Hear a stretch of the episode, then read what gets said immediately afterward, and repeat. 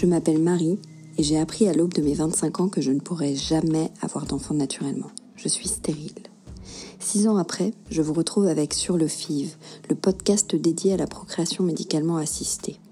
Car oui, l'infertilité touche de nombreux couples mais reste aujourd'hui un sujet tabou. Pour avoir un enfant, nombreux sont celles et ceux à se lancer dans un véritable parcours du combattant. Un protocole long et éprouvant qui remue souvent le couple et son entourage. Alors pour comprendre et lever le voile sur des histoires souvent gardées dans le secret, nous allons à travers les épisodes de Sur le FIV retracer le quotidien de couples en PMA. Mais pas que. Nous nous intéresserons aussi à leurs familles, à leurs amis et aux professionnels de santé qui accompagnent jour après jour ces couples vers leur petit miracle. Des témoignages sur le vif, 100% vrais, pour se sentir moins seul dans ce combat.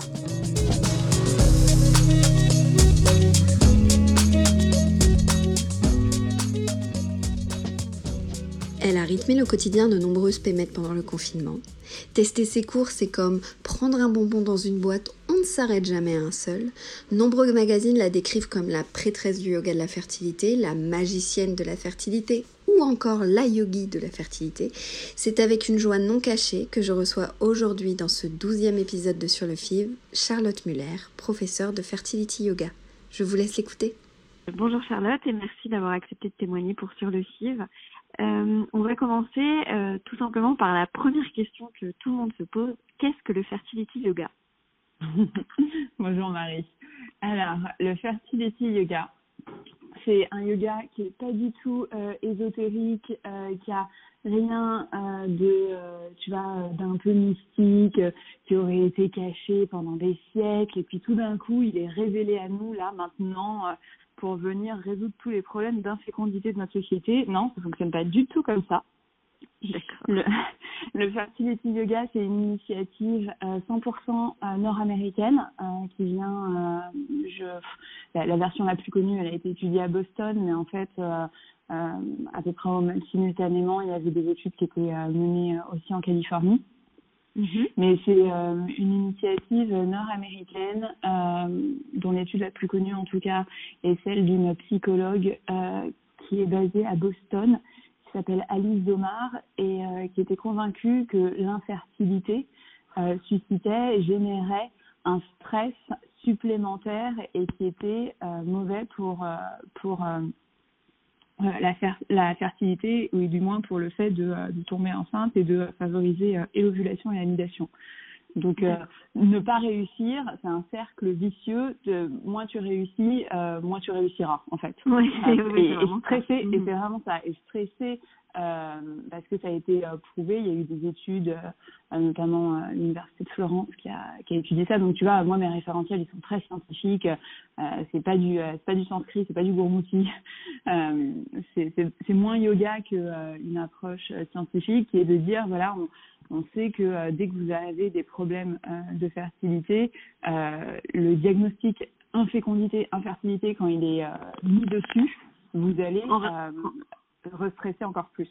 Ouais, ça en rajoute une couche, quoi. Ça en rajoute une couche. Et donc, cette psychologue s'est dit, euh, bon, avec cette couche supplémentaire, peut-être qu'il faut aider les femmes euh, qui, euh, qui ont des problèmes de fertilité. Donc, sa démarche, elle, c'est vraiment d'accompagner les filles c'est pas euh, initialement c'était pas pour tout le monde euh, y compris les infertilités idiopathiques inexpliquées. C'est vraiment de dire on sait que la FIV en tant que telle une fois qu'il y a eu un diagnostic d'infertilité euh, les femmes sont très stressées. Et donc le traitement de la FIV est stressant. On va les accompagner. Et euh, quoi de mieux que de les accompagner? Et pourtant c'est une psychologue euh, pas dans une approche euh, vraiment euh, thérapeutique, psy, patient, mais dans une approche qui est un peu plus globale et qui, inclut les physiques. Et ils appellent ça aux États-Unis un mind-body approach. Et, de cumuler les deux, de faire et des yogas qui est spécialement élaboré en fonction de où tu en es dans ton cycle. Donc, tu vas pas pratiquer le yoga avec la même intensité en début de cycle qu'en fin de cycle. Et donc, des, des postures plus, euh, plus dynamiques, plus en ouverture de hanche, gros travail sur le bassin en première partie de cycle et seconde partie de cycle parce que, justement, avec les traitements d'infertilité, il y a souvent un complément de progestérone en seconde partie mm-hmm. qui est, euh, selon les femmes, mais la plupart du temps quand même assez, euh, assez difficile à gérer. Euh, ouais, très désagréable, on se le dit. ouais. Voilà. ouais, ouais. j'ai quelques exceptions. J'ai des élèves qui me disent moi la progestérone ça me fait rien. Moi ça me rendait complètement barjot. Ah, mais euh, mais il y en a qui, qui te disent non moi ça me fait rien. Donc bon on va dire que généralement c'est quand même euh, mm-hmm. la réaction que la plupart des femmes ont. C'est euh, c'est pas agréable et c'est un moment où il faut vraiment lâcher prise. Donc c'est un yoga qui là en revanche en seconde partie fixe euh, que ce soit après une fonction, après une insémination, après un transfert, va être beaucoup plus doux euh, et beaucoup plus calme. Et moi, je, je le pratique de, vraiment, de façon vraiment euh, exacerbée, extrêmement calme en seconde partie de cycle euh, et en fonction des pathologies plus dynamiques. Donc, la nature même du fertility yoga, c'est pas un yoga euh, qui vient d'Inde, c'est vraiment euh, avoir une approche qui est et corporelle et mentale euh, du rapport à soi quand on est dans un diagnostic d'infertilité dans tes cours, on parle un peu. Enfin, on se contente, euh, comme tu dis, c'est très complet parce qu'il y a, enfin moi, dans les cours que j'ai suivis, il y a ce début de cours où en fait finalement on fait un petit bilan de notre cycle, de notre venue, pourquoi on est là, etc. Et moi, je fais partie de celles qui sont persuadées que de parler de la douleur, de l'infertilité, des difficultés ou des protocoles qu'on subit euh, aide à avancer, à lâcher prise d'une certaine manière est-ce que c'est aussi ton avis? Est-ce que tu penses qu'en fait c'est une approche qui doit se faire de manière assez globale? On peut pas juste se contenter de faire un, un truc très physique? Bah, je vais te dire, moi, de toute façon, les cours de yoga où on t'explique pas ce que tu es en train de faire, j'ai l'impression que c'est plus de la gym que du yoga. Sinon, on te euh, lève, la, lève la jambe, bouge, euh, voilà, plie le genou. Euh, euh, on en arrive plus à, à, à, de la gym, alors que le yoga, en tant que tel, le mot yoga, en sanskrit, yuj, ça veut dire l'alignement du corps et de l'esprit.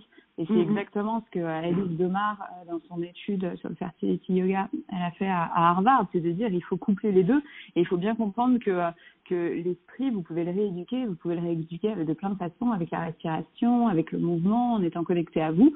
Et, euh, et donc, on parle en début de cours. Alors maintenant, avec le confinement, on parle par écrit parce qu'il y a un petit, il y a un petit module de messagerie euh, euh, sur nos cours en ligne sur Fertility Yoga TV. Et, donc, elles me soumettent leurs questions ou elles me disent où elles en sont dans leur cycle. Euh, ce qui m'a manqué quand je faisais euh, des lives sur Instagram, parce que les gens sont peut-être un peu plus pudiques et parce que euh, c'est un peu plus grand public, alors que là c'est une plateforme fermée. Oui, oui, complètement. et et c'est vrai que ce, ce, ce, fait d'échanger, en fait, on se rend compte qu'on n'est pas tout seul. moi, je, je, suis tombée dans la PMA alors que j'avais juste demandé pourquoi j'avais pas mes règles et, et je me suis sentie mais atrocement seule et particulièrement incomprise. Euh, mm. et euh, je pense qu'il euh, n'y a pas seulement que la, la démarche de faire un mouvement à un moment du cycle qui, qui est bon pour toi, mais il y a une, un très gros aspect cognitif au fertility yoga, enfin comme moi je le pratique en tout cas, c'est de faire comprendre à mes élèves pourquoi elles sont là et ce qu'elles sont en train de faire pour elles. Et à ce moment-là, en fait, quand tu commences le cours en disant bah moi je viens pour telle raison et je sais ce que je vais retirer de ce cours, tu as déjà fait la moitié du travail euh, de, de lâcher prise. Et justement, tu disais que euh, toi, tu es tombée en PMA un peu par hasard parce que tu te posais la question de pourquoi j'ai pas mes règles. C'est quoi ton histoire? Parce que nous, on te connaît, euh, Charlotte, notre prêtresse du yoga. voilà, tu es notre... ouais, moi, je t'appelle prêtresse bien-être. Tu nous as fait beaucoup de bien. Euh, pendant ce confinement et même avant, euh, pour celles qui avaient la chance d'avoir suivi tes cours en, physique. Mais comment et pourquoi avoir choisi euh, ce type de yoga? Quelle est ton histoire? Comment ton lien à la PMA, ça? Je pense que beaucoup se posent la question.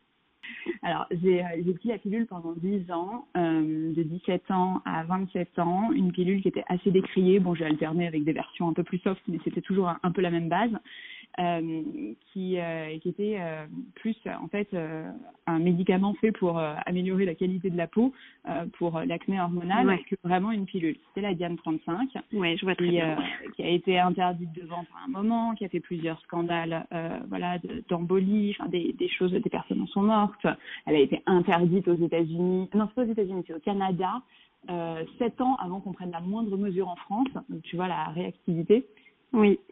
Euh, et, euh, et, donc au moment où je décide d'arrêter cette pilule, parce que je me dis bon, 10 ans, là on en est arrivé à la fin de ce que j'arrive à supporter. J'ai des migraines terribles, je suis obligée de rester dans le noir. Euh, je suis, euh, je, je, cette pilule me convenait vraiment vraiment plus à la fin. Euh, et puis je me dis 10 ans de pilule, c'est quand même le moment de, de laisser mon corps euh, tranquille. Et j'arrête cette pilule et c'est vrai que j'avais des cycles très très très irréguliers et euh, une pas très jolie peau avant de la commencer. Et, et j'arrête cette pilule et, mes règles ne reviennent pas. Et, donc je n'étais pas très surprise j'avais des cycles irréguliers avant de la commencer, mais bon, six mois, huit mois, il se passe toujours rien. Puis j'avais une gynécologue parce que j'avais habité à l'étranger et, et j'ai changé de, de pays tous les ans pendant trois ans. Donc j'avais pas un suivi médical avec, tu vois, comme un, comme un médecin qui te suit au fur et à mesure des années. C'est un moment que, que j'avais plus ça. Et donc en rentrant en France, euh, je rentre en France à 27 ans euh, et, euh, je, et, et, je vais voir une gynéco absolument hyper gentille, bah, c'est cool, tout son mobilier était en rotin, enfin vraiment la bonne grand-mère, très très cool, 68 tarde, mais en revanche absolument inutile pour mon cas. Je me suis rendu compte, bon ça n'a pas trop duré, ça n'a pas duré une éternité, mais il m'a fallu huit mois pour huit mois, un an pour que je décide que c'était plus possible.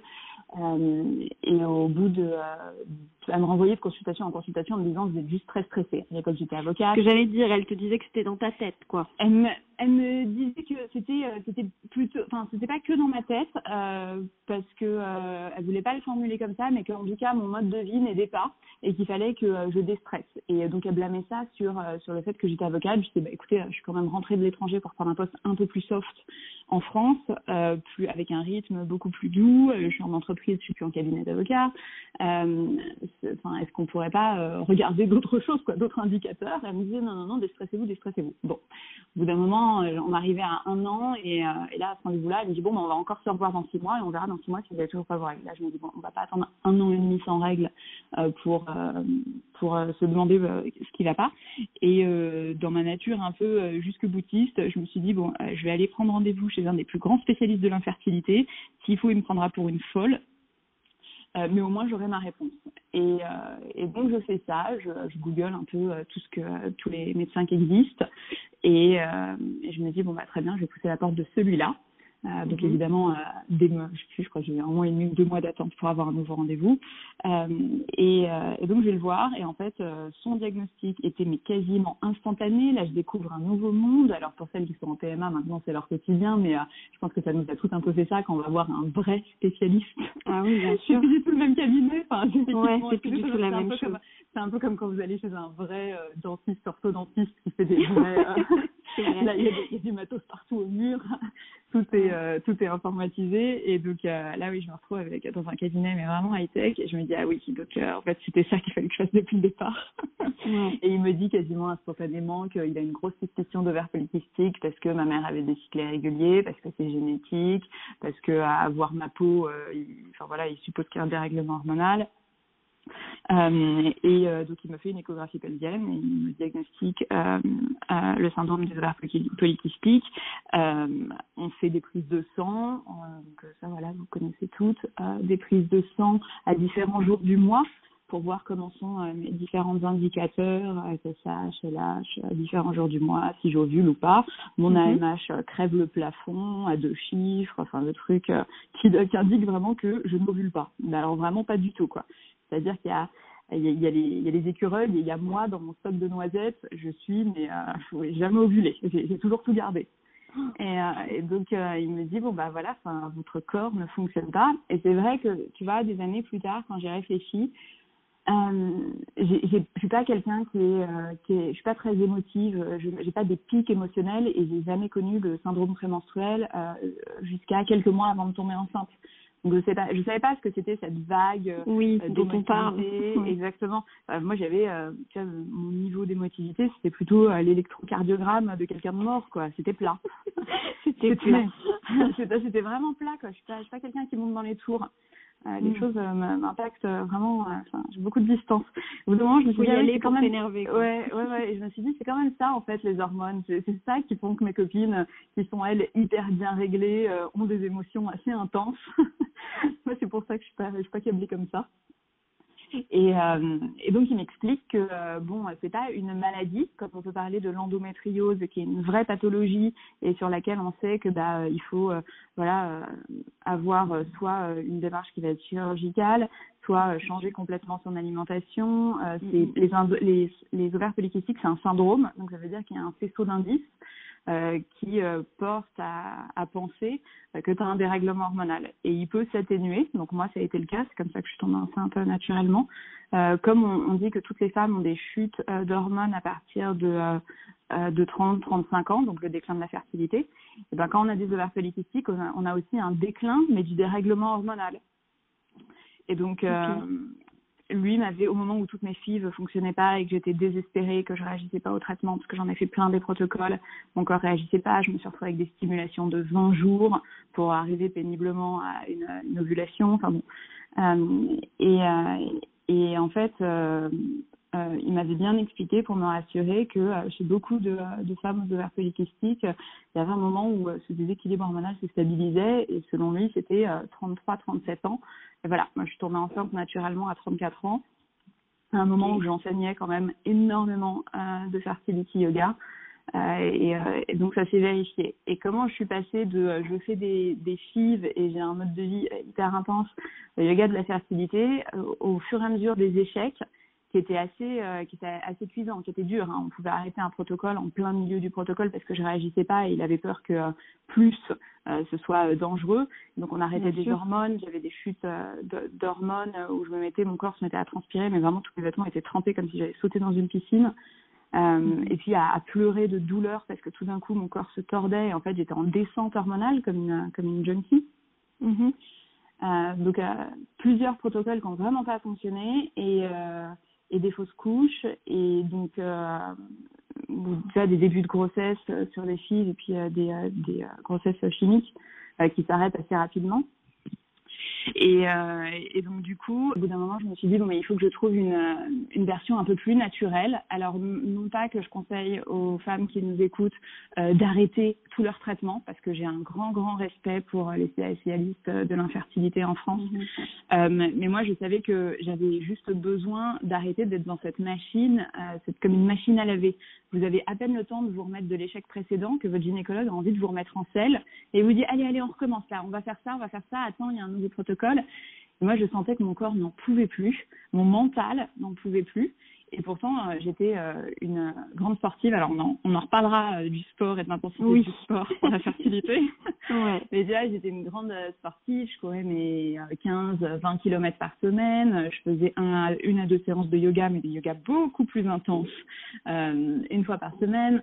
Et donc, je, je, je me remettais bien physiquement. Si tu veux, j'ai pas eu cette ce traumatisme que beaucoup de femmes connaissent de, euh, euh de la prise euh, de, de poids, de la surcharge mhm. pondérale. Euh, mais en revanche, à chaque à chaque FIV, je prenais 2 à 3 kilos.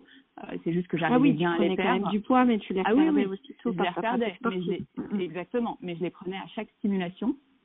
Euh, j'ai une grosse variation euh, euh, pondérale qui est hormonale. Je le vois à chaque cycle tous les mois. Donc, moi, je prends 2 kilos à chaque fois que j'ai mes règles. Hein, donc, voilà. à l'approche de à l'approche de mes règles, je, je prends bien ouais entre 1 1 kg 5 à chaque fois.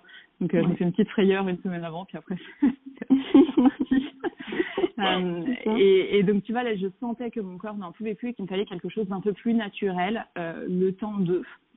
Et, euh, et puis la PMA est ainsi faite que c'est totalement injuste. En août, c'est fermé, en décembre, c'est fermé. Donc il y a un moment, il faut savoir s'écouter et dire voilà, le calendrier va être celui-là.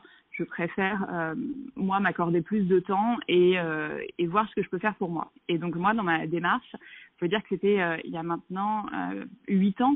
Il y a huit ans, il n'y avait pas autant d'articles sur le féminin. Enfin, aujourd'hui, on est en pleine vague du féminin sacré, on parle de tout. Il n'y a plus rien qui est tabou sur le féminin. C'est un peu la suite du MeToo. Mais il y a huit ans, quand tu cherchais ovaire sur Internet, enfin, c'est à peine si les magazines féminins avaient leur version .fr. Donc, euh, il n'y avait pas énormément de, de contenu. Donc moi, j'ai dû aller chercher euh, euh, sur euh, des sites anglais donc, euh, mhm. ça s'appelle PCOS en anglais, euh, l'acronyme de, des ovaires polykystiques. Et je suis tombée comme ça sur le site d'Alice Demar parce que en plus de proposer du fertility yoga, elle a un programme spécifique et dédié aux ovaires polykystiques, donc un programme d'alimentation. D'accord. Euh, un mode de vie euh, pour euh, sain, pour pour enfin AFR en complément de la FIV, en amont. Et euh, mais bon, c'est à l'américaine, quoi. Il faut te dire qu'ils sont tellement pas sains que, euh, que juste pour eux, manger des légumes, c'est déjà, déjà au bout du spectre. Non, mais, sûr. Ouais, ouais, non, mais, euh, mais donc, elle, elle recommandait voilà une, une, alimentation qui était très végétale et, et donc en trouvant ce, cet acronyme PCOS sur son site, euh, allant de recherche en recherche sur son site, j'ai trouvé euh, son étude euh, qui venait tout juste d'être publiée parce qu'elle est de 2010. son étude, je crois qu'elle a été publiée en 2011. Tu vois, on était en 2012-2013 quand j'ai eu mon diagnostic et j'ai dû chercher ça en 2013-2014 donc j'ai découvert ce fertility yoga euh, qui était pas, euh, je ne sais pas s'il était appelé comme ça, je crois qu'il était appelé yoga for fertility.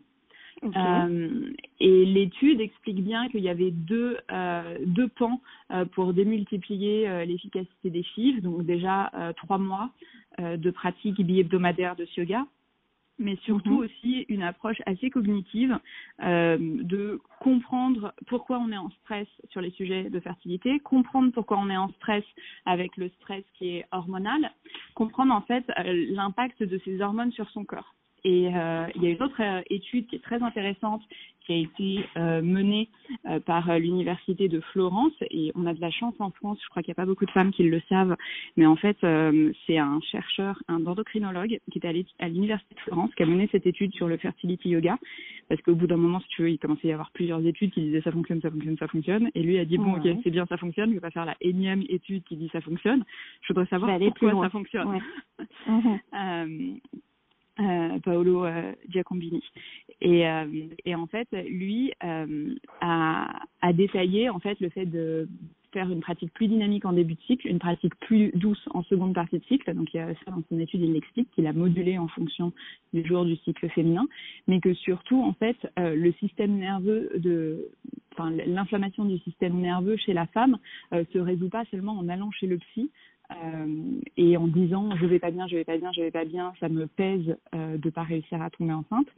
Euh, mais euh, il faut avoir une démarche qui est cognitive et donc apprendre à la femme à se à s'autogérer. Oui, à s'écouter et à comprendre et à comprendre ce qui se passe. Mm, mm. Euh, et c'est pour ça que euh, dans mes cours, je fais très attention à bien expliquer. Voilà, vous avez l'impression que c'est une fente, on fait juste une fente. Vous avez l'impression que c'est un guerrier 2. Qu'est-ce que vous pourriez faire dans votre corps là maintenant? Pourquoi est-ce que nous on le fait un tout petit peu différemment? Comment vous pourriez avoir un autre ressenti du bassin? Vascula, En termes de vascularisation, qu'est-ce qu'on est en train de travailler pour qu'elles se réapproprient leur corps et qu'elles aient plus pas l'impression de subir tout leur traitement euh, comme si le corps appartenait au médecin? Et puis que je devais moi me piquer et euh, accepter sans, sans qu'il m'écoute, sans qu'il m'explique, mm, mm. parce qu'on sait que parfois là, les consultations elles s'enchaînent, on est à peine rentré qu'on est ressorti avec une ordonnance, on n'a pas exactement compris ce qu'on nous a demandé de faire, euh, mais on sait que voilà qu'on va avoir un traitement ce mois-ci. Euh, et, et, ça c'est quelque chose que j'ai retrouvé dans ce dans cette étude de de ce chercheur de l'université de Florence et que je trouvais très pertinente euh, et qui avait été soulignée par Alice Demar, c'est l'aspect cognitif plus vous comprenez, plus vous intégrez euh, à quoi sert la pratique, plus vous allez démultiplier les bienfaits parce que d'une, vous serez régulière dans votre pratique et de deux, vous la prendrez plus au sérieux. C'est quelque chose qui, euh, dont vous allez vous convaincre euh, des bienfaits. Alors c'est pas que la méthode couée, hein. je pense que ça va fonctionner, je pense que ça va fonctionner, donc ça fonctionne. Non, c'est euh, que vous, vous l'intégrez totalement et tu m'as peut-être entendu le dire à un cours. Moi, je pense que là où je suis la plus efficace, c'est quand vous avez fait, je sais pas moi, un mois et demi de cours avec moi et qu'en fait vous arrivez à pratiquer toute seule derrière. Si vous savez que vous pouvez, enfin, si vous avez bien compris à quoi sert le cours, je vous dis même d'aller faire des cours avec d'autres profs une fois que vous avez compris comment modifier la pratique du yoga pour l'adapter euh, à votre euh, à votre démarche de, euh, de fécondité. Oui, et puis moi un des un des points que tu, tu soulevais justement, c'était le fait de de se réapproprier les choses et de pas juste subir. Tu as parlé du mot subir et c'est vrai que c'est un vrai point dans tes courses et je trouve qu'on se réapproprie son corps. Enfin moi je sais que j'ai déjà été portée par l'émotion plusieurs fois dans tes cours parce que à un moment donné je me retrouve face à mon corps et je me rends compte de ce qu'il est capable de faire alors qu'en fait finalement on lui fait subir plein de choses et même nous hein, enfin en fait c'est bizarre mais mon approche c'est un peu je me détache de mon corps quand je fais les traitements il y a ma tête et puis il y a mon corps et je me détache complètement du physique c'est-à-dire que je pique mais ma tête elle est je la préserve on va dire et, mm. et tu vois dans le dans le fertility yoga ce qui me plaisait c'est qu'à un moment donné comme tu dis, c'est le corps et l'esprit qui rentrent en, en mm. communication vraiment euh, réelle. Et à un moment donné, ma tête était en train de remercier mon corps de faire ce qu'il était en train de faire. Et donc, du bah. coup, bah, ouais, tu te fais un peu porter par l'émotion. Enfin, ça m'arrive euh, très souvent. Non, non, en fait, je comprends. Hein. oui, tout à fait. Euh, moi, je vous enseigne aussi euh, sur la base de mon expérience. Euh, comme je suis mm. quelqu'un de très volontariste et ça n'a pas toujours, pas toujours une qualité, qui est d'être du genre à penser que quand on veut, on peut et tout va bien se passer et qu'on va réussir par le fruit de la volonté. Moi, les FIV, je les ai totalement vécu comme tous les projets que j'ai menés dans ma vie en bon petit soldat, en me disant, tu vas y arriver, c'est qu'une étape de plus, tu veux, tu peux, ça va, ça va réussir. Il n'y a, pas a pas de raison que ça réussisse pas. Tu es allé chercher le bon euh, médecin, tu prends le bon traitement, c'est son diagnostic. Euh, je passe de l'étape de je suis pas normal et les autres y arrivent et moi j'y arrive pas à j'ai trouvé le modus operandi, je suis allée voir le médecin, je vais y arriver. Et puis quand il n'y arrive mhm. pas et que c'est un échec, c'est terrible. Et donc t'en veux à ton corps, enfin moi en tout cas j'en ai voulu à mon corps d'être euh, un peu anormal de euh, de pas être euh, tu vois réceptif à, à, ces traitements. Alors je lui ai pas fait payer hein, parce que je pense que le, le poids et le, le, traumatisme ça suffisait. Mais c'était suffisant, ouais. ouais. Mais en revanche, je me suis rendu compte que effectivement, j'en étais assez détachée et euh, j'ai décidé que soit il fonctionnait, soit il fonctionnait pas, mais qu'en tout cas, il devait s'exécuter. Donc, il exécutait, il subissait le traitement, il exécutait, il devait perdre les kilos du traitement, il exécutait et il devait, euh, tu vois, aller mieux pendant le moment où il n'y avait pas les traitements. Et, euh, à un moment, en fait, c'était plus du tout dans, dans l'acceptation, t'es pas connecté, t'es juste en train d'exiger. C'est exactement ce qui se passe, enfin, ce qui s'est passé avant que je réalise mais grâce à tes cours, vraiment, où je me suis dit, mince, je suis en train de complètement déconnecter les deux alors qu'il faut qu'ils travaillent ensemble parce que parce que c'est ensemble qu'ils y arriveront. Parce que j'étais comme toi, moi, très guerrière dans l'âme en me disant, euh, c'est bon, t'as le médecin, t'as les médicaments, on te dit de faire ça, tu fais ça. Je suis, je suis très première de classe, tu vois, on me mm. dit de faire les choses, je le fais. Mais euh, à un moment donné, je me suis rendu compte que je ne réfléchissais même plus. C'est-à-dire j'étais un robot, quoi. On me dit, tu piques, me piquais, je savais même pas ce que je me faisais, quoi. Et mm. bon, euh, au bout d'un moment, il y a la prise de conscience et la prise de conscience, je pense qu'elle est nécessaire pour vivre les choses plus sereinement, quoi. Mm. Alors, je sais plus par qui t'es suivi, euh, Marie, mais euh, moi, j'écoutais encore ce matin euh, une interview du professeur Greenberg. Mm-hmm. et, et lui, il expliquait, donc c'était sur le thème de la préservation ovocitaire, donc préservation de la fertilité féminine, que les femmes ont un manque cruel d'informations euh, et j'ai envie de lui dire, bah, la faute à qui, gars Parce que sérieusement, il y a plein de gynécologues qui euh, qui veulent pas euh, faire des tests euh, aux femmes tant qu'elles sont pas dans une démarche active euh, pour tomber enceinte. Donc, il y a personne qui va vous dire votre AMH est trop bas à 28 ou à 29 ans et il va falloir faire quelque chose dès 30 ans. c'est mhm. seulement au moment où on arrive et on dit ça fonctionne pas qu'on va nous répondre bah oui bah essayez encore un peu plus longtemps arrêtez d'y penser vous êtes trop stressé euh, mais euh, il y a, enfin voilà, l'éducation, c'est pas pour le pauvre programme de biologie euh, de, de seconde que on peut savoir exactement ce qui se passe dans notre corps. Ce qui est, ce qui est difficile, c'est au départ quand on est on va dire, quand on rentre dans le protocole de jeune femme et qu'on se dit qu'on va aller voir un gynécologue pour la première fois, rien que cette première étape, aujourd'hui, elle est encore trop taboue alors un peu moins aujourd'hui, mais je pense qu'à l'âge où, alors là, moi j'ai 32 ans, mais à l'âge où j'ai commencé à me dire faut que j'aille voir un gynéco, c'était gênant, on n'en parlait pas autant entre mm, mm. filles et tout. Ah mais du coup on se donnait pas forcément de conseils sur notre gynéco, donc comment on fait? On regarde sur, euh, à l'époque j'ai dû regarder sur internet et trouver un gynéco dans la rue en face de chez moi, et j'y étais quoi. Et, voilà, et on se posait beaucoup moins de questions, etc. Et donc en fait bah moi, c'était un gynéco, docteur, euh, médecin généraliste, gynécologue. Donc déjà, on, on voit le profil, quoi. Donc euh, ça a été un peu plus compliqué. Et effectivement maintenant avec du recul, je me dis c'est là où le message que notre génération de femmes euh, infertiles fait passer, c'est euh, renseignez-vous, choisissez les bons médecins, n'hésitez pas à en consulter plusieurs, écoutez-vous aussi, ne vous laissez pas mhm. impressionner par le statut de médecin quoi, parce que on a trop, je pense, un peu toute tendance à à mettre euh, les médecins euh, sur un piédestal. Il n'y a aucun problème avec ça. Moi, je les remercie tous les jours de m'aider à essayer d'avoir un bébé, mais à côté de ça, ils sont pas tous bons. On n'est pas tous. Euh, il n'y a pas que des bons coiffeurs, il n'y a pas que des bons bouchers, et il n'y a pas que des bons médecins. Donc voilà, de la même manière, il faut bien choisir son médecin et être sûr de. Et puis il y en a qui ont des bonnes qualités. En fait, qu'il faut aussi reconnaître, c'est qu'il y en a qui sont très bons chercheurs, qui sont mhm. très bons pour mener des études euh, qui, qui, sont très bons pour euh, identifier euh, des, des, pathologies sur la théorie et sur les protocoles théoriques qui s'y qui, qui s'y prêtent, mais qui sont pas des personnes humaines que vous avez envie de consulter. Absolument pas, ouais. et, et, donc moi j'ai des retours sur sur des gynécologues où euh, c'est dommage parce que euh, ça fait partie des plus grands spécialistes euh, de l'infertilité. Et les retours de mes élèves qui sont leurs patientes mais sont mais horribles. Mais horribles en ah disant que humainement ce sont les ce sont les pires personnes quoi. Et, et c'est vraiment dommage parce que on parle des parfois des plus grands pontes. Donc mais bien sûr et puis en plus comme tu disais comme c'est un peu le fil rouge l'air de rien c'est l'histoire du stress. Et finalement en consultant des médecins avec lesquels humainement ça passe pas et et, euh, et dans, avec lesquels on se sent pas bien, bah, finalement on ne fait que euh, redonner un peu de corps à ce cercle vicieux qui est celui du stress et des hormones, euh, enfin de tout ça quoi. Il faut savoir dire ce, ce médecin ne me convient pas. Et là je suis tout à fait d'accord avec toi et je le dis souvent à mes élèves, vous n'êtes pas figé euh, parce que euh, vous êtes avec un, un gynécologue et elles me disent oui mais tu comprends euh, c'est toujours la même chose. Si on change de gynécologue ils veulent refaire tous les examens eux avec leur laboratoire avec lequel eux ils ont l'habitude de travailler s'ils sont pas affiliés au même centre de PMA et ça va me faire perdre encore je sais pas combien de temps.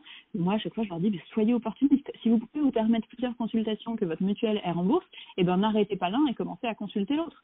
Et voyez les deux en même temps et euh, voyez lequel arrive à vous, vous faire un, un, programme et un calendrier qui vous permet de ne pas perdre trop de temps si, euh, si vous voulez avancer avec le second. Ne lâchez pas forcément le premier.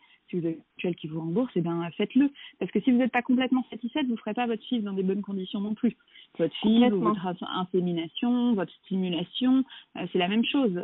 si vous sentez en vous que ça ne vous convient pas ou que ça ne convient pas à votre corps, que votre corps est pas réactif et, euh, et que la relation ne vous va pas, euh, moi, la mm. relation m'allait totalement, mais mon corps ne réagissait pas bien au traitement. Et, euh, et il me le disait avec des mots très simples. Il me disait, je je suis pas un magicien. Je crois que c'est pour ça que j'aime autant mon gynécologue, c'est parce qu'il a cette humilité, mais de dire, je ne fais plus du tout les stimulations comme je les faisais il y a 10 ou 15 ans, très sûr de moi. Je dis à mes patientes que c'est une matière hautement empirique. J'ai les études scientifiques qui montrent que sur tant de femmes, tel programme, tel protocole va fonctionner, mais qu'il existe toujours une petite marge sur lesquelles ça ne réagira pas. Et il se peut que vous soyez dedans. Alors, c'est pas rassurant quand quand tu commences parce que tu te dis ah bah oui bah il est pas sûr de lui mais en fait il te le dit il y en a aucun qui est sûr de lui à 100% Sauf que mhm. s'il commence par se dire c'est une matière qui est empirique, on va tester, on va voir ce qui fonctionne pour vous, parce que votre corps est pas le même que celui de votre voisine. Alors il faut pas que vous le compariez à celui de votre voisine. Il bah, faut pas que vous soyez dégoûté parce qu'il y en a une qui tombe enceinte trois fois en mode lapine, euh, en après juste après avoir accouché trois mois après, elle est de nouveau enceinte.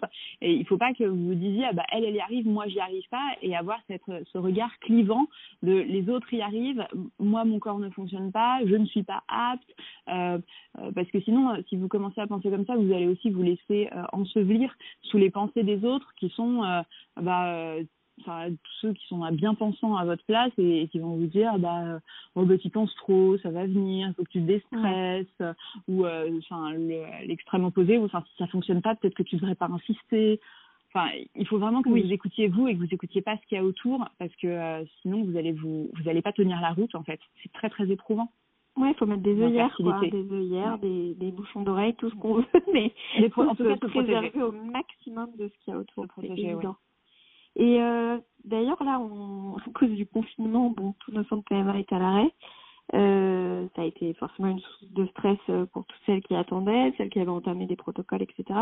Est-ce que tu as un conseil dans ces cas-là pour faire un peu redescendre la pression suite à cette période pleine d'anxiété? Et euh, en règle générale dans le quotidien, tu as un truc à toi en dehors du yoga ou de la méditation, ça mhm. peut être autre chose, euh, ça peut être, euh, pas, crier euh, dans ta salle de bain pendant cinq minutes. alors, je suis pas trop crier. ce qui fonctionnait bien pour moi, mais alors avec la limite du cardio que tu connais, il y a l'étude sur mon site internet qui, qui l'indique bien. En fait, plus vous faites une activité physique qui est cardio, plus vous, avez, vous aurez une, une, activité délétère pour la fertilité et pour l'ovulation. Donc, ne pas pousser le cardio comme une dingue. Mais moi, ce que j'aime beaucoup, c'est la danse de la danse de la motivation du matin. Vous mettez euh, une musique euh, pleine d'entrain. Euh, qui qui vous plaît, un truc un peu pop, un peu en joie, enfin ce qui vous fait danser, ce qui vous fait bouger, vous mettez en mouvement Et en fait, c'est le simple fait de, de, bouger. Le corps, il est passé pour être statique. On passe des journées entières derrière des ordis ou alors des journées assises ou dans des positions assez, assez immobiles. Mettez-vous en mouvement. Euh, trouver de la joie dans ce mouvement. Et euh, mon gynécologue, donc ça c'est ma première reco, et puis la deuxième, elle vient de mon gynécologue qui est quand même très sympa. Il me dit, euh, il me dit, tu sais, moi, au moment de mon divorce, je suis allée voir une psy, donc radio potin, et il me dit, je suis allée voir une psy. Bon, j'y suis allée que deux fois parce que c'était une pote, je supportais pas. Et elle m'a dit, elle m'a dit, quand tu te lèves le matin, est-ce que tu te demandes ce qui te ferait plaisir? Bah, et donc il lui dit, bah non, t'imagines bien que le matin, j'ai les césariennes, j'ai le rythme, j'ai tout à faire. Et elle lui dit, non, pose-toi le matin et demande-toi, qu'est-ce que je peux faire aujourd'hui pour me faire du bien? Pas un truc euh, inatteignable, tu vois. Aujourd'hui, je vais pas aller m'acheter une Ferrari. Si c'est votre truc, euh, le, le, c'est un mec, euh, il, aime, il, aime, les choses un peu, un peu visibles, un peu matérielles, mon gynéco. bon, c'était pas ça. C'était vraiment qu'est-ce que tu peux faire aujourd'hui d'accessible euh, et qui euh, et, et, qui va se procurer ce petit moment de joie et qui va se tenir pour toute la journée. Tu n'as pas quelque chose qui est euh, juste euh, dans, dans l'instant et euh, une demi-heure après, tu as oublié, mais quelque chose qui va vraiment te procurer un bonheur diffus euh, et qui va euh, voilà qui va diffuser toute la journée et qui va te faire garder le euh, sourire aux lèvres. Alors moi c'était cette petite danse, mais peut-être que vous c'est autre chose chez vous et vous savez ce que c'est et vous passez votre temps à vous dire bon bah alors dès que j'aurai le temps je vais faire ça, dès que j'aurai le temps je vais faire ça. Ou je vais m'accorder ce moment à, à, moi plus tard, plus tard, peut-être que le plus tard c'est vendredi soir, peut-être que le plus tard c'est samedi. Et puis la journée de samedi elle est passée et vous l'avez pas fait. Et lui me dit non non non, qu'est-ce qui te ferait plaisir toi là maintenant? Et aujourd'hui tu te l'accordes, tu le fais. Eh ben ouais, c'est pas mal comme technique. Au moins ça te faire les choses et à pas procrastiner même sur le plaisir. Exactement, et euh, un tout petit truc, euh, un petit truc, mais pour soi. C'est la même chose que la voisine, qui est vraiment euh, juste quelque chose qui nous fait du bien à nous. Quelle routine faut-il adopter selon toi pour être ensemble, pour réattaquer et repartir plus guerrière que jamais? Pour être en forme, je pense que, tu sais, quand une fois que tu as essuyé plusieurs échecs et si ton but c'est vraiment d'être plus guerrière, plus motivée, euh, il faut aussi que euh, tu apprennes de tes échecs et, euh, une leçon de vie euh, que moi j'essaye de me répéter souvent, c'est que c'est seulement quand on fait des grosses projections, qu'on a des attentes ou qu'on fantasme quelque chose et, qu'on et que son mental est en boucle sur ce qu'on désire mais qu'on n'a pas, en fait qu'on cultive ce vide et qu'on est tout le temps en train de vouloir, vouloir plus, tant qu'on veut plus et qu'on n'a pas plus, on va être insatisfait. Mmh, euh, donc c'est valable pour tout. Hein. C'est valable pour les relations humaines, c'est valable pour le matériel. Euh, c'est vraiment hyper simple. Euh, du manque ou du désir crée euh, vraiment l'obsession. Mmh. et donc il faut à, à arriver à recalibrer son mental et à être présente là maintenant. Et alors ça, c'est quelque chose qu'on fait beaucoup au yoga. Je vous dis, si vous avez une to-do list, là, vous l'oubliez. Vous êtes là maintenant, sur votre tapis, sur votre cours, à écouter votre corps, à bien respirer. Mais euh, c'est pas quelque chose qui doit se faire que une heure par jour quand vous êtes au, yoga avec moi, mais qui doit se faire vraiment tout le reste du temps. Si vous êtes tout le temps en train de, de penser au futur, ou est-ce qu'il vous manque pour l'avenir, vous êtes vraiment en train de dérober l'instant présent et de ne pas vivre présentement. Si vous êtes en train de ressasser ce qui a été douloureux dans le passé et que vous avez en travers de la gorge euh, au point de vous nouer le ventre, vous n'êtes pas non plus dans l'instant mmh. présent et vous êtes en train de, euh, de vivre en cultivant une amertume. Alors que si vous êtes là maintenant, Là maintenant, il n'y a pas de protocole de FIV. Alors on peut vous dire oui, il y aura euh, des stims en juin, oui, on pense qu'on pourra faire des FIV en juillet, mais là maintenant, mi-mai, c'est pas le cas. Ouais. Et donc là, maintenant, qu'est-ce que je fais pour moi? Qu'est-ce que je fais là, maintenant, pour me faire du bien? Alors, j'ai envie de vous dire, oui, si pendant le confinement, et ça a été le cas pour euh, apparemment une grande partie des Français, votre consommation d'alcool a énormément augmenté, il faut arrêter. Il serait bon, voilà, il serait, avant, un, avant un traitement de stimulation, il serait bon de voir à réduire cette consommation d'alcool. Euh, okay. Mais euh, moi, je suis pas ayatollah. Je, euh, j'ai envie de vous dire que oui, pareil, le café, c'est pas super pour les surrénales. Si c'est un excitant, mm. euh, les surrénales vont travailler plus fort. Si elles travaillent plus fort, il y a des hormones de stress qui sont produites. Les hormones de stress, c'est très très mauvais euh, pour euh, l'axe hypothalamo-hypophysaire qui fait travailler les ovaires, qui fait travailler euh, la, la, thyroïde, le pancréas. Enfin bon, euh, il y, a, y, a, des petits des petites choses comme ça qu'il faut savoir arrêter. Euh, maintenant, il ne faut pas arrêter de vivre parce qu'on arrive en FIV. Il faut savoir être légère profiter de la vie. Faut pas se culpabiliser pour un verre de vin, pour une coupe de champagne. Et je, je le raconte souvent pour vraiment déculpabiliser les filles. moi, j'ovulais quasiment pas. J'ai commencé le fertility yoga, mes cycles se sont normalisés. Et le mois avant de tomber enceinte, c'est-à-dire la veille de mes règles euh, qui ont précédé le cycle où je suis tombée enceinte, je me suis mis, mais la veille de ces règles-là, une des plus grosses races de ma vie. j'ai vraiment mépris. Enfin, alors, j'étais pas, euh, j'étais à quatre pattes dans un état pas possible, parce que j'ai pas, un, voilà, j'ai pas une constitution physique et un foie qui est fait pour euh, pour, boire des litres et des litres, non. Mhm. euh, mais pour moi déjà quelques verres, c'est beaucoup. Et, et j'étais mais j'étais mal, mais j'avais profité de ma soirée. J'étais légère. Ouais, t'avais lâché prise. Et j'avais exactement. Euh, J'aime pas trop dire arrêtez d'y penser, ça va arriver tout seul, il faut lâcher prise, il faut, il faut surtout vous faire du bien en fait. Si vous vous dites que si, si vous le dramatisez pas cet événement-là en vous disant oh non j'ai picolé, c'est mal pour mon protocole, là, bon bah là évidemment si vous êtes si vous êtes pessimiste, vous allez entretenir euh, cette pensée négative. Alors que si je vous dis bon bah j'ai bien profité, j'ai bien lâché euh, toutes ces choses qui me pesaient, toutes ces choses qui étaient vraiment trop lourdes sur mes épaules. Et si vous vous félicitez même, c'était une bonne soirée, hein, c'était vraiment fait plaisir. bien profité là. Hein. Exactement. Et ben, vous le vivrez totalement autrement. Et c'est vraiment ce, euh, tu vois, ce, cette habitude à prendre de voir les choses pour leur bon côté, tels qu'ils sont là maintenant, ces bons côtés, ne pas euh, vouloir plus, ne pas courir toujours après plus. Et quand on est en protocole euh, de, de, traitement euh, sur l'infécondité, évidemment qu'on veut tomber enceinte et on n'y arrive pas et ça devient le sujet en boucle dans son mental et c'est tout à fait normal. Mais il faut savoir être là maintenant. Et il faut arrêter là, de toujours anticiper ce qui va se passer après. Quoi. Exactement. Ah oui, alors mm. ça, c'est, je crois que j'avais lu, moi je vais jamais sur ces forums-là parce que je les trouve particulièrement anxiogènes, mais je crois mm. que j'avais lu que euh, des femmes se disaient, alors je peux pas partir en vacances euh, euh, parce que en fait si je suis enceinte à cette date-là on peut pas parce que je vais avoir une fille et puis si je suis enceinte à cette date-là et eh ben j'aurai pas le droit de voyager et je peux pas prévoir ci et je peux pas prévoir ça. Euh, et donc c'est souvent l'erreur qu'on fait en premier ouais, s'interdire de vivre au rythme euh, de de la PMA c'est vraiment pas une bonne chose. Et donc moi j'ai un j'ai un, un, bel article en ligne qui a été écrit par une par une journaliste qui qui a vraiment testé le cours, qui est venue, qui a parlé à plein, plein, plein de mes élèves. C'est l'article sur l'Express.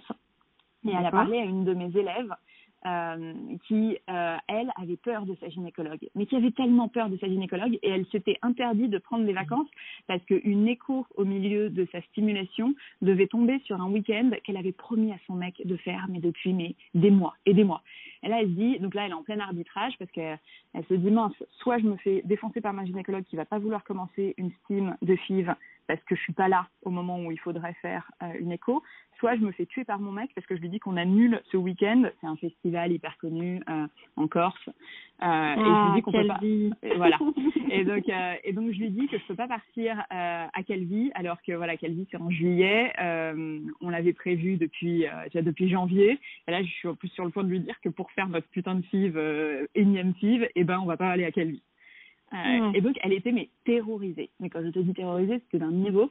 Elle vient me voir, elle me dit Charlotte, je sais pas quoi faire. Et je dis mais tu vas à quelle vie Tu fais ta vie, tu profites. Et si ta gynécologue te, te, te, te menace en te disant moi je vais vous arrêter votre traitement, tu lui dis mais euh, non, je crois pas. Enfin, vous avez prêté serment, vous allez vous occuper de moi, euh, vous allez respecter euh, ce serment et votre déontologie. Puis ce qu'on va faire, au pire, c'est qu'on va trouver un gynécologue à Calvi qui peut me faire une écho pelvienne. Je pense qu'il doit y avoir bien au moins un gynécologue sur la région qui doit être capable de le faire. Avec un mois et demi d'avance, on peut, euh, on peut décemment trouver un rendez-vous et puis tu vas vivre.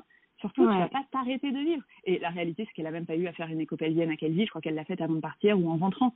Et euh, mais c'est ça qui est fou aussi, et c'est bien que tu soulèves ce point-là. Mais il fallait, il fallait être ferme. Il fallait qu'elle ait le courage de dire à ses gynécologues, ce sera comme ça. Ouais, et puis en plus, on, je pense qu'on l'a vraiment, alors c'était pas pour Calvi, j'aurais bien aimé, mais on l'a plus ou moins vécu cette situation de se dire bon bah j'annule parce que j'ai une écho, machin, etc. Et je trouve qu'aujourd'hui, c'est peut-être un des reproches que je ferais aux médecins aussi, c'est de de pas nous proposer d'alternatives dans ces cas-là, mm. tu vois. Je pense qu'il pourrait y avoir une espèce de circuit qui se crée avec des médecins référents un peu partout, parce que bah ouais, pas de pause, ton, ton week-end d'anniversaire, t'es parti chez tes parents, et puis tu as une écho, bah oui, bah tu pourrais aller voir un confrère dans le sud qui envoie les résultats à ton médecin référent euh, à Paris, tu vois. Mm, mm, euh, et je trouve qu'effectivement là-dessus il y a des choses à améliorer, et, mais tout est améliorable dans la vie, mais sur ce point-là, je pense que ça enlèverait un poids énorme des épaules de toutes ces, de, de toutes ces femmes et de toutes les femmes qu'on a en, en, protocole parce que oui, c'est trop, c'est trop compliqué. On peut jamais, euh, on devrait pouvoir se prévoir, mais parfois on a cette culpabilité de se dire, eh ben, je vais partir et puis ça va être pile au moment où j'avais prévu de faire ma fille, et ben, je vais perdre encore un mois. Ça m'est arrivé qu'un seul de me dire ça. Au fur et à mesure, euh... du recul, mais au départ, ouais. c'est compliqué, ouais.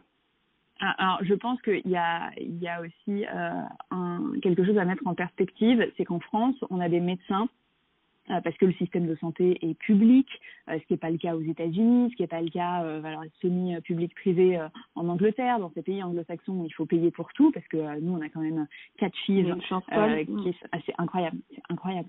Mm -hmm. et il y a très peu d'États comme ça dans le monde. Il y a le Danemark, il y a Israël, mais il y a très très très peu de pays où, où on a un système de santé qui est autant Aussi développé. Mm -hmm. alors, je ne sais pas si on est très développé, parce que tu vois, il y a encore quand même plein de pratiques qu'on ne fait pas médicalement.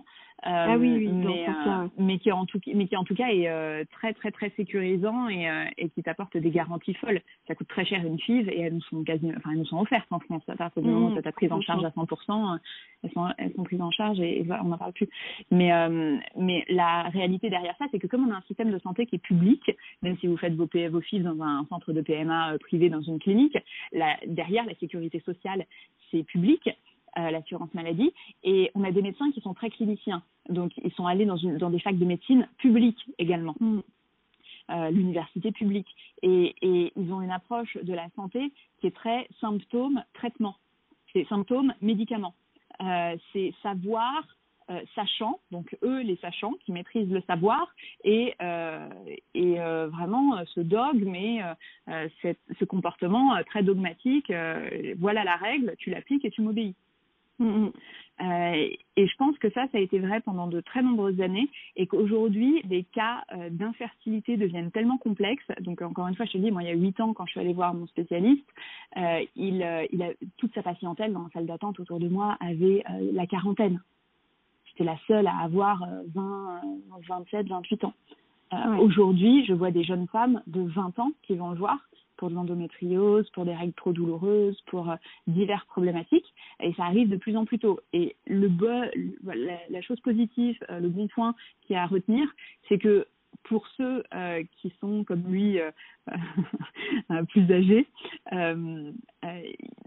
quand, quand il y a euh, quand, quand la, le pic de la pratique a été euh, passé et qu'ils voient les complications d'un nouveau type de patientèle, ils ont cette humilité de dire il faut qu'on apprenne à faire la médecine autrement.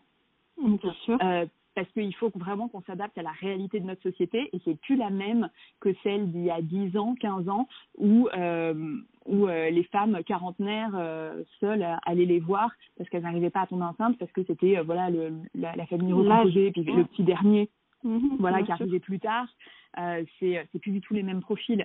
Et, euh, et moi, mon gynécologue dit ça. Il dit qu'il euh, était très sûr de lui il y a des années, qu'aujourd'hui euh, il l'est beaucoup moins et qu'il il doit s'adapter à, à des pathologies qui sont euh, plus variées euh, et, euh, et avec des patientes dont les profils sont très différents. Et je pense que tous font ce constat ils ne réagissent pas tous de la même façon, mais globalement, dans les années à venir, euh, il va y avoir quand même, euh, à mon avis, une évolution des, euh, des, des mentalités. Aussi parce que les études commencent à se faire. Il y a une étude en France qui a été publiée, elle n'est pas très connue, mais celle du docteur Alvarez, elle a le mérite d'exister. Euh, voilà, tout à l'heure, quand je te disais la différence entre un, entre un médecin euh, qui est un très bon chercheur, bon d'autres qui sont ouais d'autres très bons praticiens, euh, ceux qui ont euh, la réputation d'être humainement euh, adorables ou pas. Bon, bah, Sylvia Alvarez a fait de très bonnes recherches. Là, elle est très, très, très investie sur. Elle a été très investie sur la loi bioéthique. C'est son truc, vraiment, la, recherche et les avancées. Et, elle a fait cette étude sur l'impact de l'environnement autour d'une FIV. Donc, euh, est-ce que si on retire les facteurs toxiques, elle a pris des, elle a pris euh, 300 ou 400 couples de mémoire en France dont les FIV échouaient systématiquement, donc pas que à la muette parce qu'elle est à la muette, mais vraiment partout en France.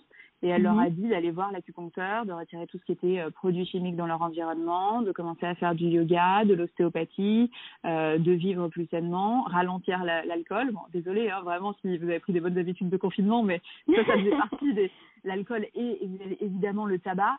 J'en parle pas parce que je fume pas, donc ça me passe toujours au-dessus de la tête.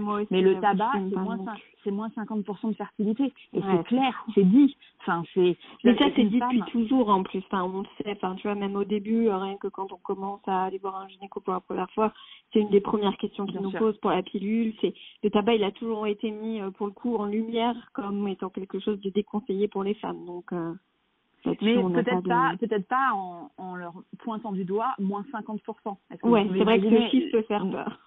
Moins 50% de taux de succès des FIV s'il y a du tabac.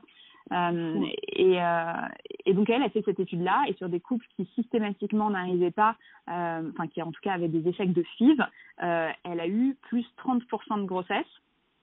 Mm-hmm. Donc ça c'est énorme. Et sur celles dont les grossesses n'avaient toujours pas fonctionné sur la FIV, elle a eu plus de 25% de diagnostics d'endométriose qui n'avaient pas été vus en amont et qui pouvaient bloquer sur l'implantation, l'anisation.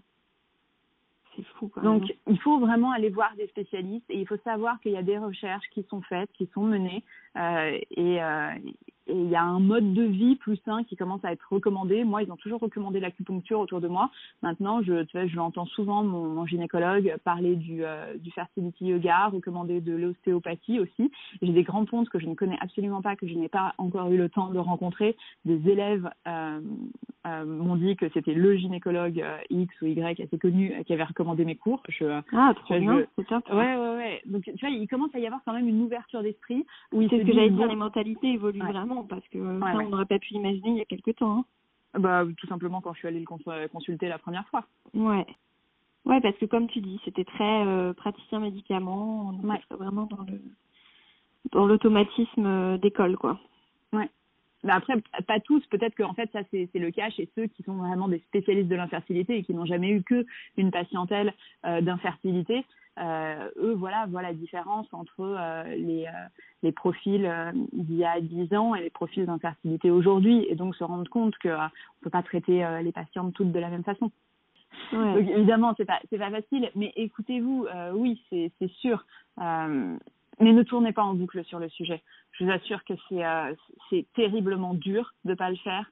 Mais c'est salutaire et vous ferez que du bien de, euh, de lâcher prise et écoutez pas les gens qui ne comprennent pas ce que vous vivez. Ça fera un, ça fera un tri mais drastique autour de vous, les gens qui n'ont pas l'empathie euh, pour, euh, pour votre situation, mm-hmm. mais ne les écoutez pas.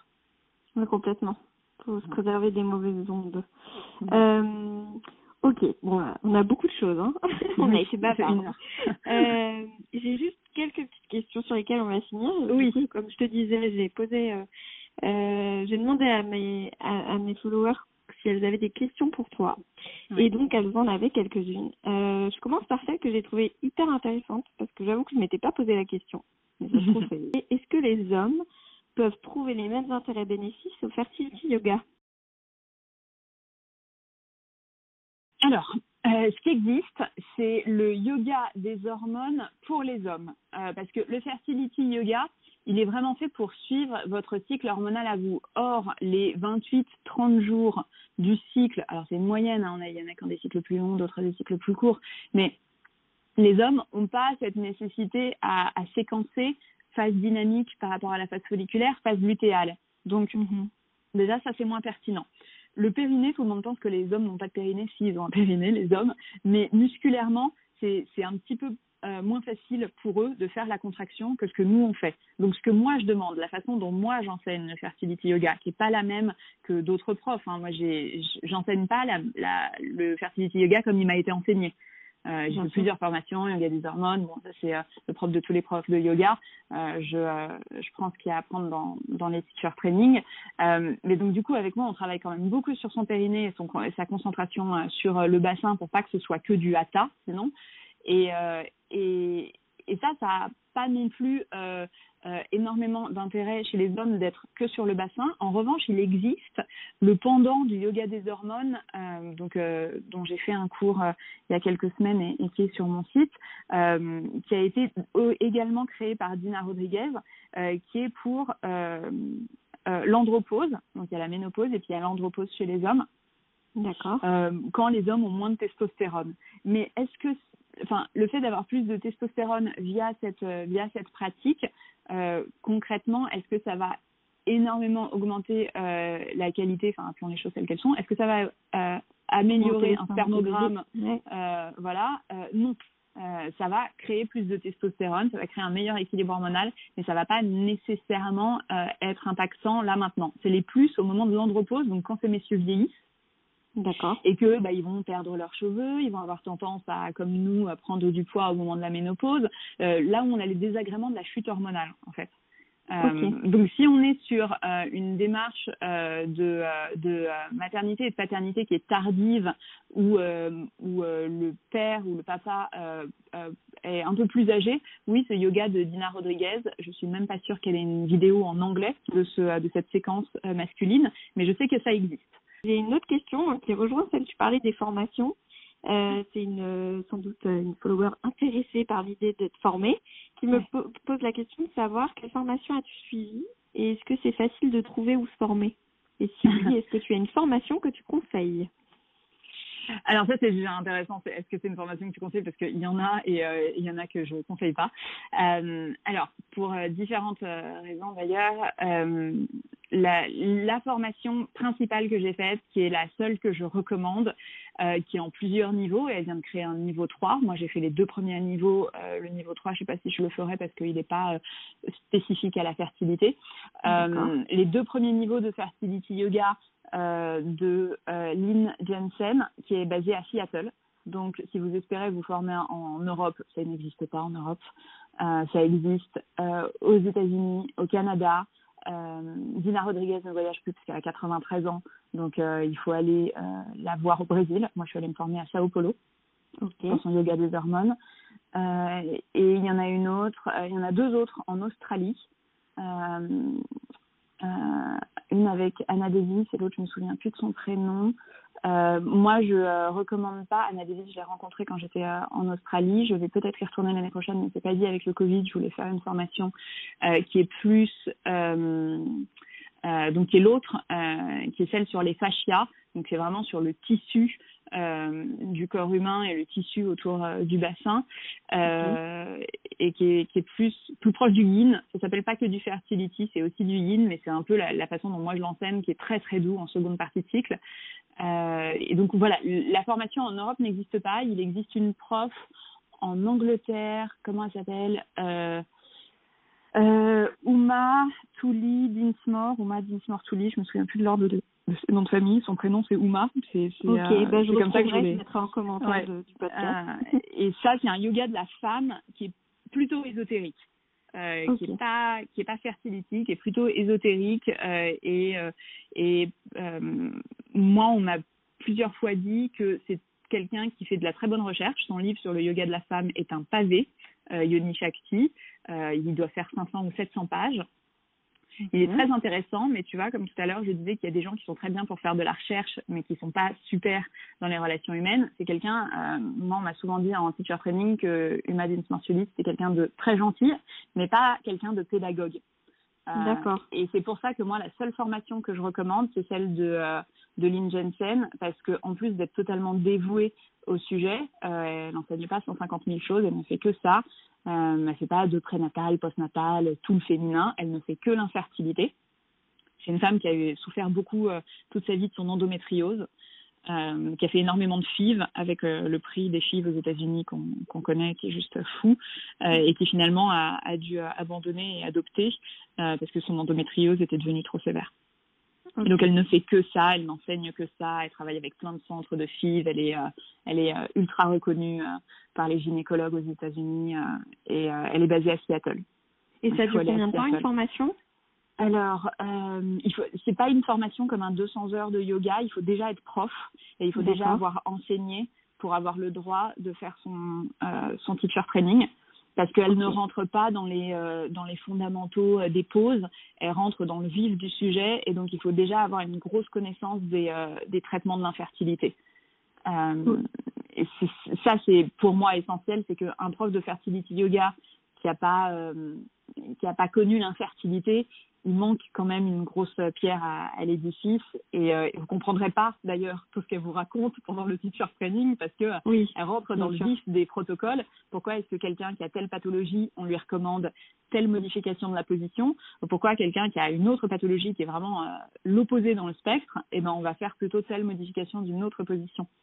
Et donc, il faut vraiment bien connaître l'infertilité pour, euh, pour comprendre et, les traitements, euh, le mode d'administration des traitements. On ne traite pas à la même façon une stimulation simple qui est par euh, cachet, par exemple du chlomide pour les SOPK, versus des IOP ou des AMH très très basses pour des femmes plus âgées qui vont faire des FIV avec des gros dosages tout de suite de piqûres. et ça, encore une fois, si on ne le sait pas, euh, si on n'a jamais vécu et qu'on ne sait pas comment une femme se pique et qu'au bout du cinquième, sixième jour, elle peut commencer à avoir mal au ventre, c'est compliqué de, l'enseigner la matière. Quel cours pratiquer pendant les règles, lors d'une FIV, après ponction et après transfert Alors, quand est-ce qu'on pratique quoi? Phase folliculaire, juste après la fin des règles. On considère que le premier jour des règles, euh, c'est le J1 de votre cycle. Mhm. Vous laissez passer les règles. Les règles, si vous avez envie de pratiquer pendant vos règles, surtout si vous avez des règles douloureuses en cas d'endométriose, vous pratiquez euh, du Fertility 2. C'est très très bon euh, pour euh, relâcher les tensions du bas-ventre. Le Fertility 2, il est très bien en cas d'endométriose, de règles douloureuses et la fameuse seconde partie de cycle quand on est shooté à la progestérone. Donc Fertility 2, seconde partie de cycle. Fertility 1, après la fin des règles, de J5, 6, c'est une moyenne. Hein, si vous avez des règles très courtes, euh, c'est souvent le cas quand on a une, AMH basse.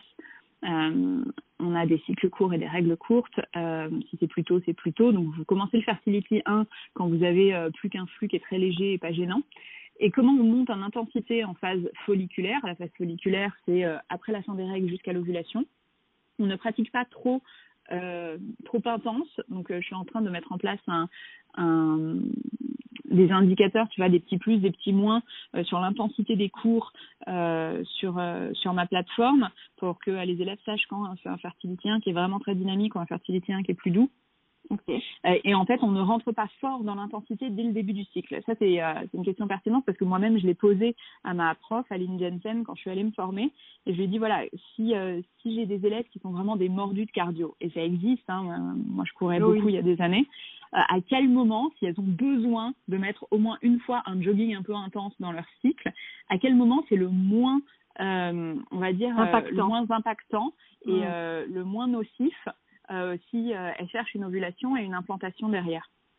Mm, mm. Et donc moi, pour être totalement honnête, j'étais persuadée que le moment où on pouvait s'autoriser ce genre d'activité, c'était tout de suite après les règles très fort tout de suite après les règles et comme ça on ralentissait au moment euh, de l'ovulation on se laissait tranquille au moment de l'ovulation et eh ben c'est l'inverse parce que comme vous pourrez également le lire sur la fac de mon site je vais les rediriger.